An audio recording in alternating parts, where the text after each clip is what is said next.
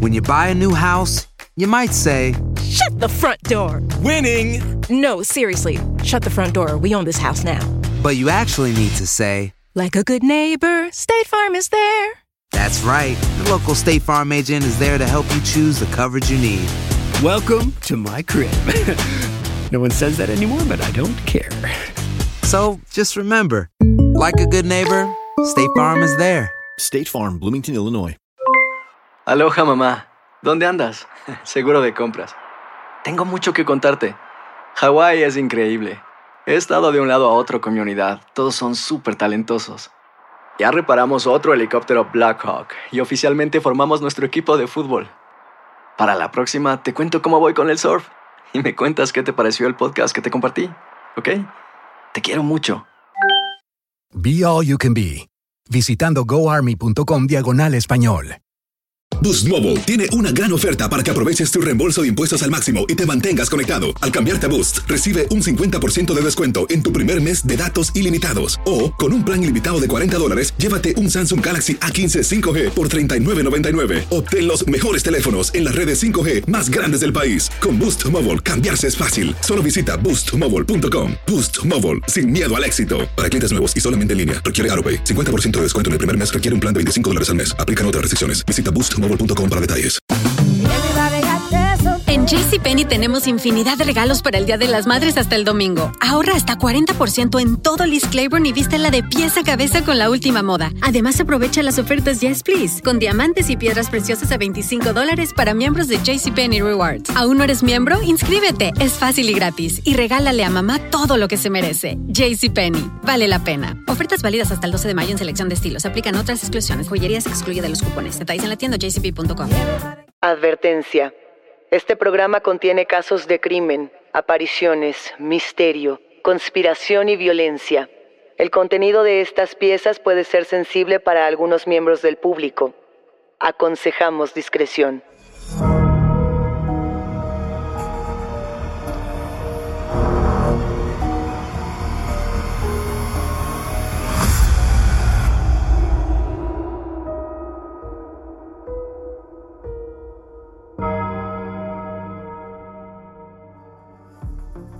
Saludos enigmáticos, bienvenidos, bienvenidas a esta conversación con nuestros especialistas en misterio. Los invitamos a seguirnos en nuestras redes sociales, Instagram y Facebook, porque hoy vamos a hablar de licantropía y asesinos reales con Sergio Valero Ruiz. Recuerden que pueden escucharnos a través de la app de Euforia, la página de YouTube de Euforia Podcast o donde sea que escuchen sus podcasts. No se olviden de suscribirse o de seguir el show para que no se pierdan ni un momento de Enigma sin resolver. Hablemos de Hombres y Mujeres Lobo, esta figura emblemática del cine y también de la literatura. Desde los tiempos de los griegos y quizá mucho antes, la licantropía se considera como esta habilidad mitológica que tienen los humanos para transformarse en lobos, en licántropos. Habíamos platicado que la licantropía viene del griego licántropos, licos, lobo, y antropos, que es del ser humano. También está la enfermedad mental llamada licantropía. Este padecimiento se caracteriza porque los pacientes creen que se han transformado en animales y se comportan de acuerdo a ello. Es común referirse a la licantropía clínica para distinguirla o separarla de la licantropía mitológica. Pero, ¿qué pasa con los asesinos licántropos? ¿Existen este tipo de asesinos? Vamos a hablar del tema con Sergio Valero Ruiz. Él es doctor en filosofía por la Universidad de Castilla-La Mancha y tiene una tesis de antropología sobre el licántropo. Por si fuera poco, es autor del libro El camino hacia el aquelarre y es coautor de la obra colectiva Sinestesias, brujería, hechicería en el mundo hispánico. ¿Cómo estás, Sergio? Bienvenido. Un placer estar aquí pudiendo hablar sobre colmillos, garras y sangre. Tus temas favoritos, Sergio. Hablando de colmillos, ¿has decidido mezclar esos colmillos literarios o artísticos con los de la realidad? Así es, porque más allá de lo que las películas no pueden, nos pueden mostrar sobre el hombre lobo como un monstruo, la realidad, la historia nos cuenta que hubo verdaderas figuras que llegaron a cometer actos completa y absolutamente terribles, actos que quizás dejarían un poco en ridículo a las películas más, digamos, terroríficas sobre asesinos en serie o sobre, digamos, psicópatas.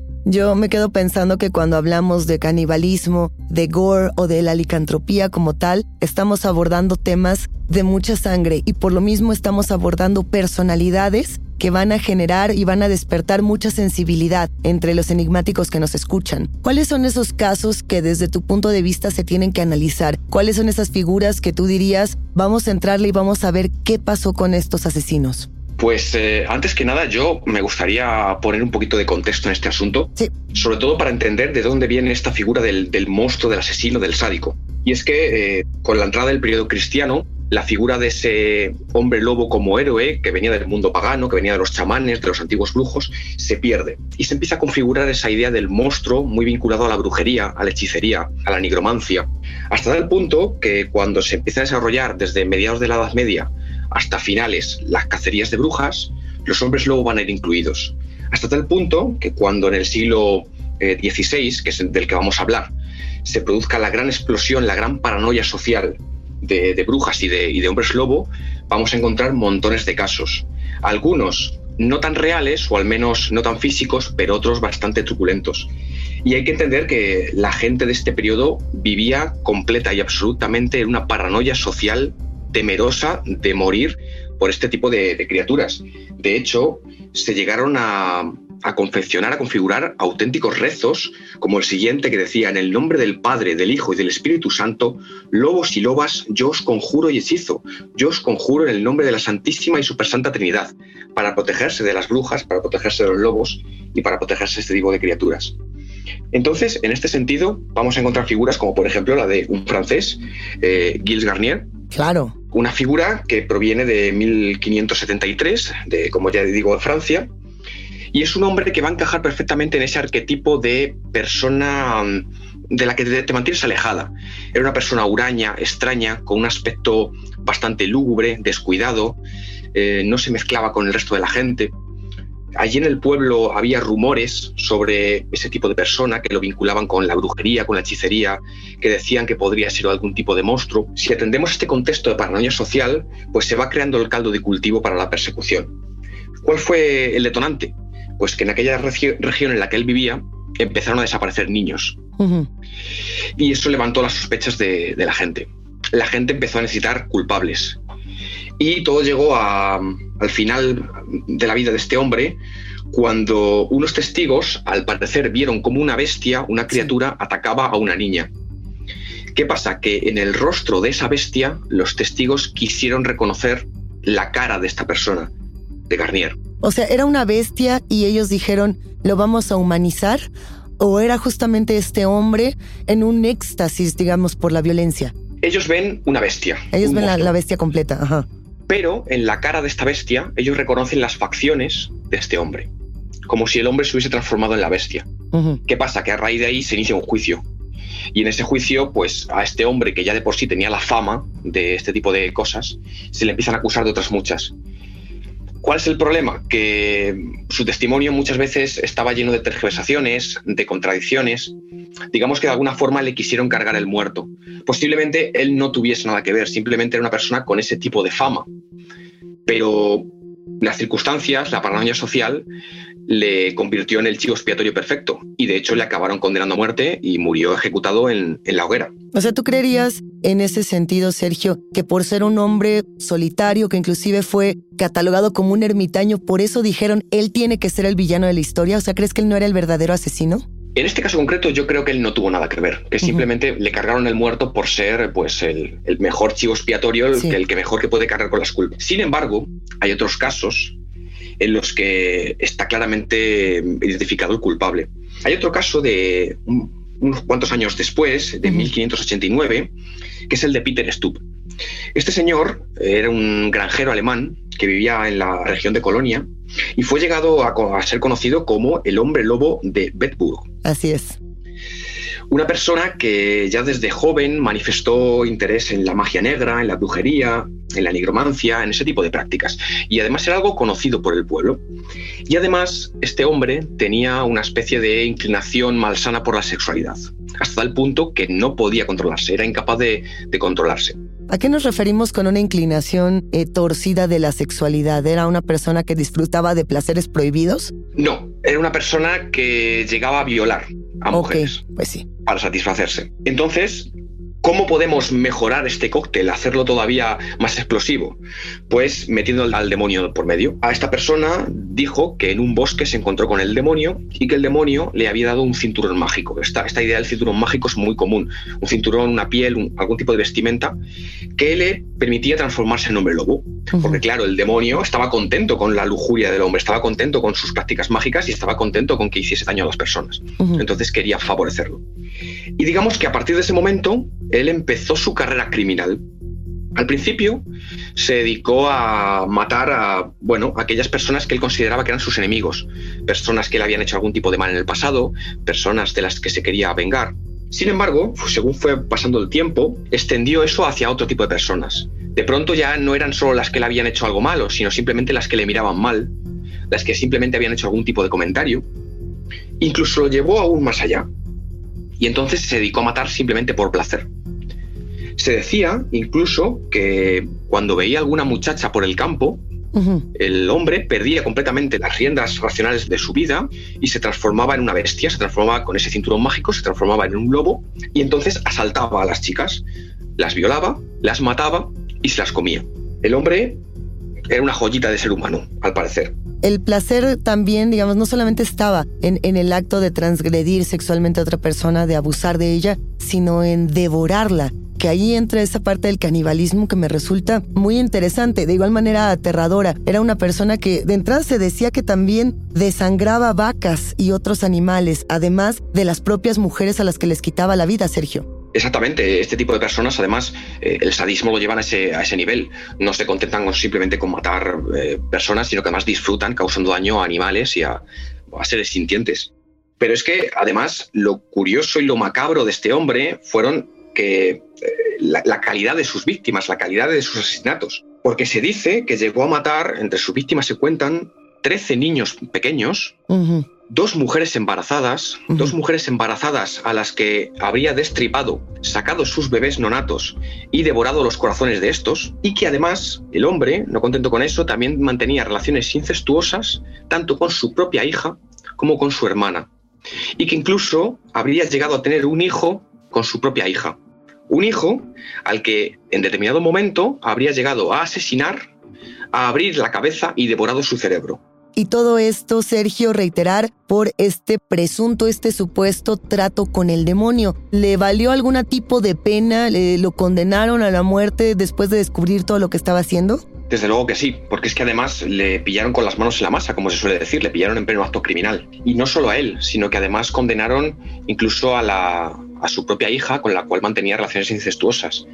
Su hija, dentro de lo que cabe, se llevó la mejor parte de la condena, si es que se puede decir de, ese, modo, porque la condenaron a ser, eh, a ser estrangulada y una vez muerta, el cadáver desollado y quemado en la hoguera. Esto nos puede parecer una barbaridad y desde luego que lo es, pero no es ni la mitad de lo que le esperó al propio Peter. Peter, una criatura tan malvada como era él, tan vil, tan sádica, necesitaba un castigo que estuviese a la altura. Y básicamente ese castigo lo que fue, en lo que consistió, fue en atarle a una rueda de tormento. Y mientras estaba allí, con unas tenazas al rojo vivo, se le fueron arrancando trozos de carne de los huesos Después, con unas herramientas de madera, un mazo y un hacha de madera, se le quebraron los huesos de las extremidades, de los brazos y de las piernas. Y después, después de todo ese tormento, fue decapitado. Su cuerpo fue quemado en la hoguera como símbolo de destrucción de ese mal que, él causaba. Y su cabeza se mantuvo en una pica, clavada en una pica, en, aquel pueblo, para que todo el mundo pudiese ver que el monstruo, que la bestia había sido definitivamente aniquilada. A él era un sádico, pero los que le condenaron a muerte tampoco se quedaban un poquito atrás en, el sadismo. Esto que estás mencionando me recuerda mucho al caso de María Antonieta, ¿no? De poner la, cabeza en una pica para que todos puedan ver el, castigo ejemplar. Pero también a mí me hace pensar en quién es más sádico. Una persona que posiblemente tenía un trastorno psicológico, un, trastorno mental que no justifica, ni por error, no, no justifica lo que hace, o todo un, un pueblo o las autoridades que dicen este va a ser tu castigo y es tortura determinada para que todos tengan miedo. ¿Tú qué piensas? Es que realmente si pensamos en, la consecuencia que tuvo este, este caso, cómo esa persona fue torturada, ejecutada y además todo, de, todo ello de forma pública, como para, para dar ejemplo, para decir, esto no solo, esto es lo que pasa a los monstruos, tened cuidado monstruos, sino también a vosotros, porque no debemos olvidar que la licantropía en el fondo no es, no es un enemigo que venga de fuera, es algo que tenemos dentro.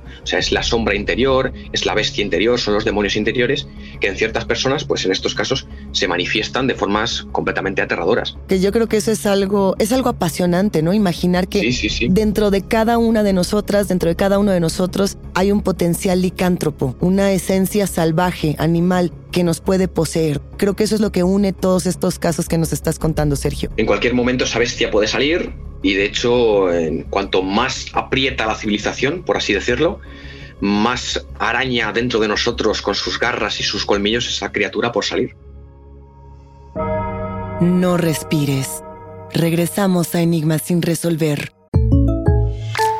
When you buy a new house, you might say, Shut the front door! Winning! No, seriously, shut the front door. We own this house now. But you actually need to say, Like a good neighbor, State Farm is there. That's right. The local State Farm agent is there to help you choose the coverage you need. Welcome to my crib. no one says that anymore, but I don't care. So just remember, like a good neighbor, State Farm is there. State Farm, Bloomington, Illinois. Si no sabes que el Spicy McCrispy tiene Spicy Pepper Sauce en el pan de arriba y en el pan de abajo, ¿qué sabes tú de la vida?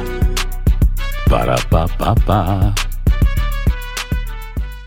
Boost Mobile tiene una gran oferta para que aproveches tu reembolso de impuestos al máximo y te mantengas conectado. Al cambiarte a Boost, recibe un 50% de descuento en tu primer mes de datos ilimitados. O, con un plan ilimitado de 40 dólares, llévate un Samsung Galaxy A15 5G por $39.99. Obtén los mejores teléfonos en las redes 5G más grandes del país. Con Boost Mobile, cambiarse es fácil. Solo visita boostmobile.com. Boost Mobile, sin miedo al éxito. Para clientes nuevos y solamente en línea, requiere AroPay. 50% de descuento en el primer mes requiere un plan de 25 dólares al mes. Aplican otras restricciones. Visita boostmobile.com para detalles. Sánchez Navarro junto a Catherine Siachoque y Verónica Bravo en la nueva serie de comedia original de VIX, Consuelo, disponible en la app de VIX ya.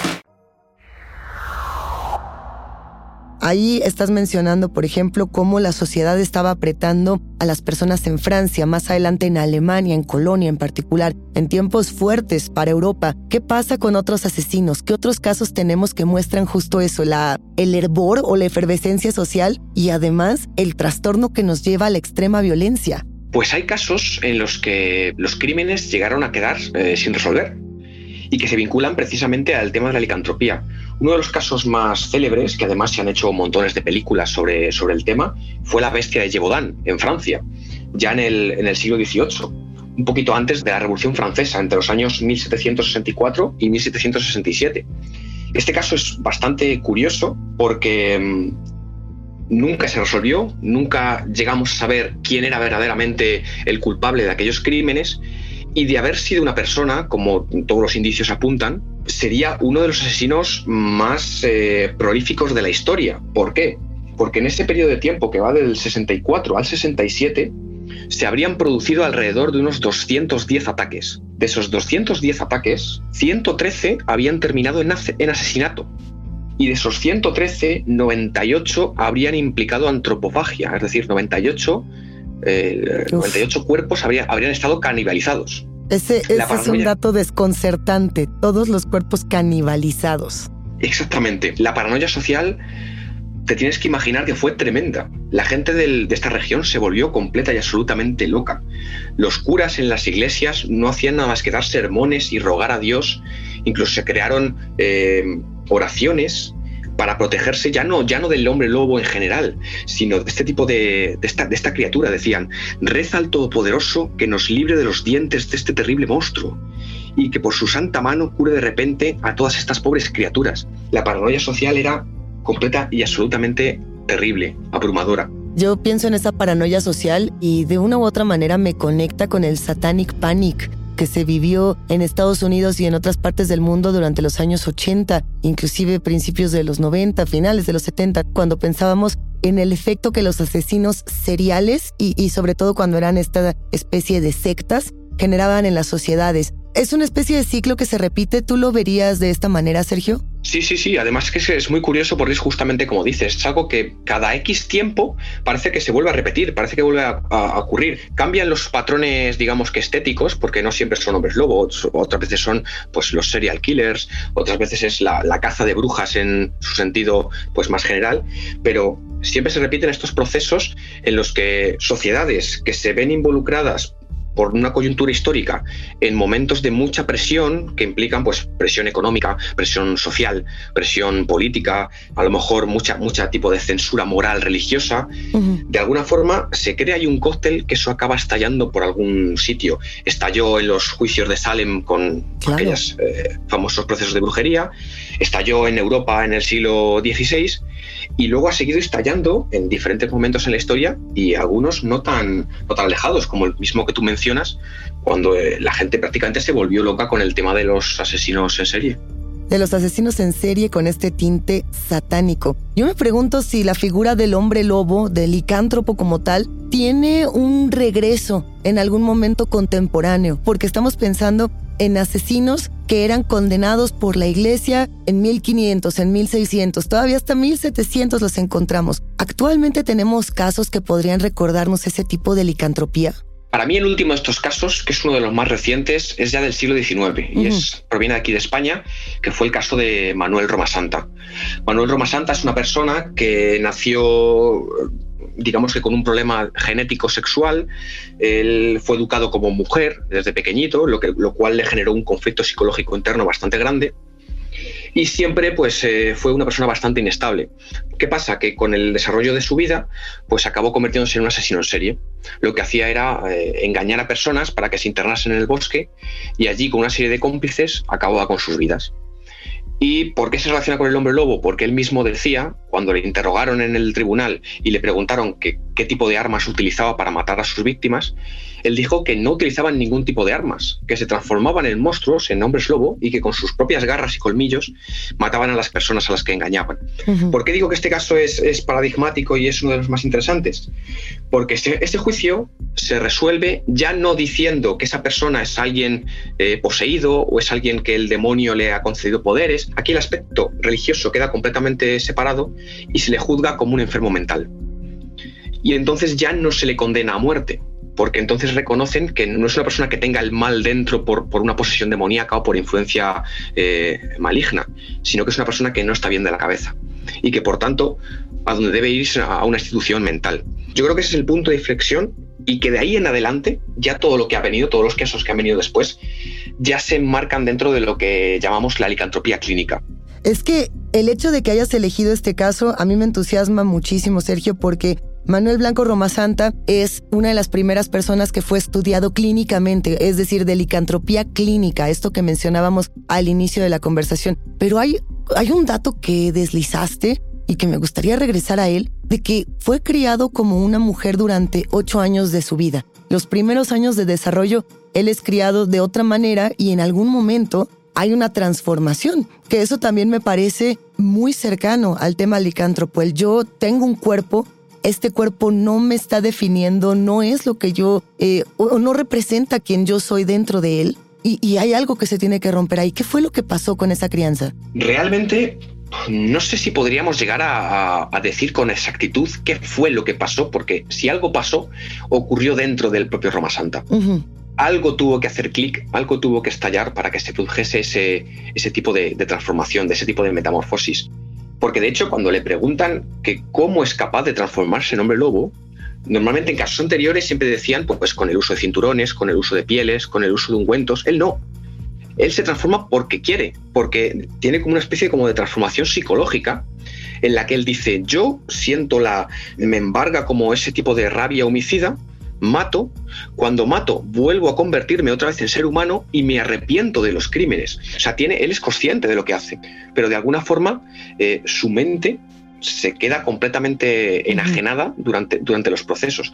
Tuvo que haber algo, tuvo que haber algo ahí que le, que le hizo clic en la cabeza, que tuvo que ser el detonante de ese tipo de, procesos. Pero ¿qué fue exactamente? Yo creo que si me tuviese que aventurar a decir algo, diría que fue un, cúmulo de cosas, fue todo.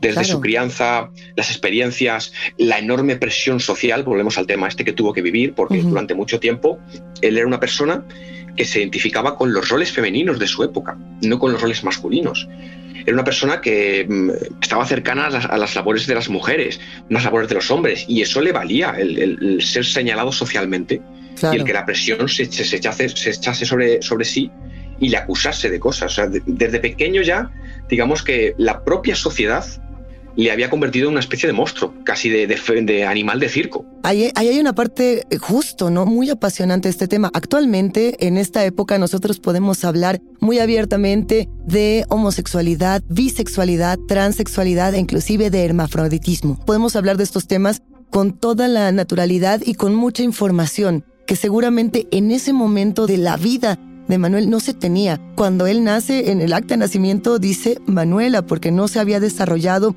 digamos, en el fenotipo, no tenía los genitales todavía desarrollados y esto ocurre mucho más adelante. De hecho, eh, algo que llama mucho la atención también es que este mismo padecimiento hace que esta persona solo mida un metro con 37 centímetros. Yo no sé qué tanto sea leyenda urbana que era una persona muy pequeñita, Sergio, pero creo que también en ese sentido era como lo decías, muy señalado por la sociedad, que si es hombre, que si es mujer, que si mide esta estatura, que si es pequeño, que si es alto. Eh, es decir, e, esos señalamientos que parecen de carro de circo, pero que pueden afectar en episodios de mucha agresividad, porque además hay hormonas que no están siendo canalizadas. Exactamente.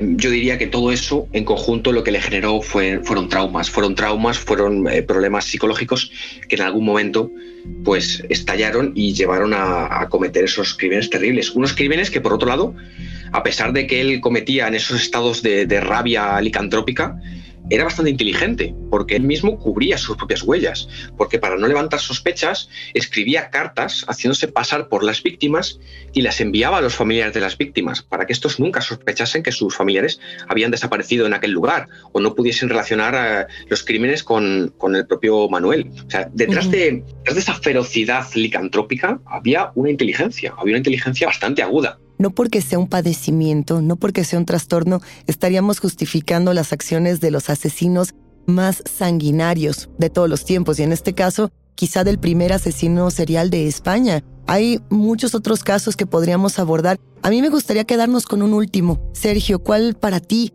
quizás ese caso que dirías, este no nos puede faltar, o por lo menos lo dejamos como una probadita para la próxima vez que regreses? Mm, ¿Con cuál me quedaría? Es difícil porque, mm, por un lado, tenemos, eh, yo creo que hay tres tipos de tres tipologías: los asesinos verdaderamente macabros, los asesinos que fueron culpados sin tener culpa, y luego aquellos como Roma Santa que, bueno, que fueron como la, consecuencia de su, de su sociedad. Me voy a quedar con uno de los que he mencionado simplemente por el hecho de que nunca se llegó a resolver, que es, fue el de la bestia de Yebodan. Porque todo este tipo de casos están cerrados, se resolvieron con un culpable o falso o inocente se, resolvieron. Pero la bestia de Yeodan nunca se llegó a resolver. Simplemente se dijo que era una criatura a la que habían dado muerte, pero nunca nadie llegó a verla. Nunca nadie llegó a ver a la criatura. Nunca nadie llegó a ver a ese monstruo real, realmente como, como lo describían los testigos. Así que posiblemente, si lo comparamos con los casos de asesinos seriales actuales, más recientes, del siglo XX y del siglo XXI, probablemente sea con diferencia el más prolífico y probablemente el mejor asesino, entendiendo el mejor como el más práctico de todos, de toda la historia. Aquel al que, bueno, nunca llegaron a pillar, a pesar de la enorme cantidad de testigos, de víctimas, de, de procesos, de mm, batidas de caza, de que el propio incluso cazador personal del rey fue allí a investigarlo. Nunca se llegó a resolver, que nunca llegaremos a resolver. Yo me quedo sin duda con ese. Nos quedamos con ese y con una última pregunta. ¿Todavía crees que hay asesinos licántropos entre nosotros? Se dice que sí. De hecho, todavía quedan historias, historias no lejanas, sino historias actuales, en zonas rurales que hablan de esas personas que se hacen al monte, que tienen la capacidad por algún tipo de intervención sobrenatural de transformarse en criaturas y de las cuales es mejor guardarse. Y cuando el río suena es porque agua lleva. Si tuviéramos que protegernos de un asesino licántropo, hoy en día fuese un asesino de la ficción o uno de la realidad, ¿cuál sería tu amuleto? Sergio, ¿con qué nos vamos a proteger aquí en Enigma sin resolver? Con una puerta muy grande, con muchos tipos de cerrojos que ningún tipo de monstruo puede abrir, porque ni las balas de plata, ni las oraciones, ni el agua bendita, parece, parece haber detenido a este tipo de criaturas en el pasado. Mira, cerramos la puerta el día de hoy, pero ¿qué te parece si nos platicas dónde te podemos encontrar, cómo te buscamos en redes y cómo leemos tus publicaciones? Pues el libro El Camino hacia la Aquelarre se puede conseguir a través de Amazon. También podéis seguirme donde escribo habitualmente, que es en la cuenta de Twitter de la Aquelarre, arroba Camino Aquelarre. Y además, en, bueno, tengo artículos eh, publicados en un blog de, WordPress, que también se llama El Aquelarre, y mi propia tesis doctoral sobre todo este tipo de temas que hemos estado hablando de licantropía, de hombres lobo y demás, pues se puede descargar a través del portal de la propia Universidad de Castilla-La Mancha de forma totalmente gratuita. Es una tesis que a mí en lo personal me ayudó muchísimo a entender todos estos temas de licantropía y no sabes cómo agradezco profundamente, Sergio, cómo agradecemos que nos hayas acompañado en este episodio. Vuelve pronto, por favor, pero mientras eso sucede, te mandamos un abrazo que te alcance hasta España. Un abrazo muy fuerte, ha sido todo un placer.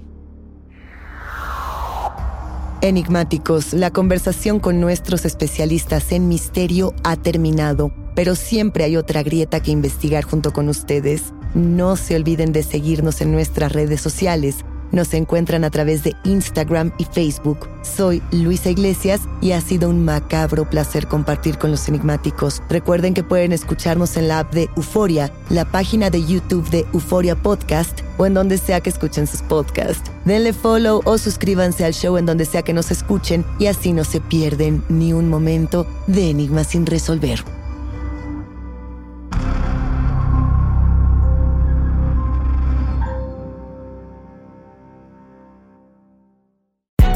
Hay gente a la que le encanta el McCrispy y hay gente que nunca ha probado el McCrispy.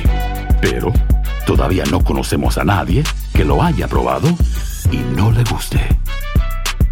Para pa pa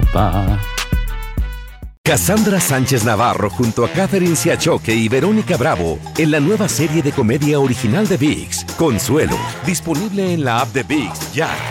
¿Qué tal mi gente? Te saluda Emanuel González de Mark Wahlberg Auto Group. Somos la agencia más grande de Chevrolet y GMC de todo Columbus, donde encuentras los carros y camionetas nuevos, cero millas al mejor precio. También contamos con más de 800 carros usados de todas las marcas en inventario. Te podemos aprobar con número ITIN y aceptamos identificación o pasaporte de tu país. En Mark Wahlberg te esperamos con los brazos abiertos. Visítanos hoy mismo, 3900 West Broad Street, al oeste de la ciudad, a un lado del casino. Te atendemos completamente en español. Márcanos ya, 833-699-0792. ¿Te preocupas por tu familia? Entonces, ¿por qué darles solo huevos ordinarios cuando pueden disfrutar de lo mejor? Eggland's Best, los únicos huevos con ese delicioso sabor fresco de granja, además de la mejor nutrición, como 6 veces más vitamina D, 10 veces más vitamina E y 25% menos de grasa saturada que los huevos regulares, además de muchos otros nutrientes importantes. Así que, dales los mejores huevos. Eggland's Best, mejor sabor, mejor nutrición, mejores huevos.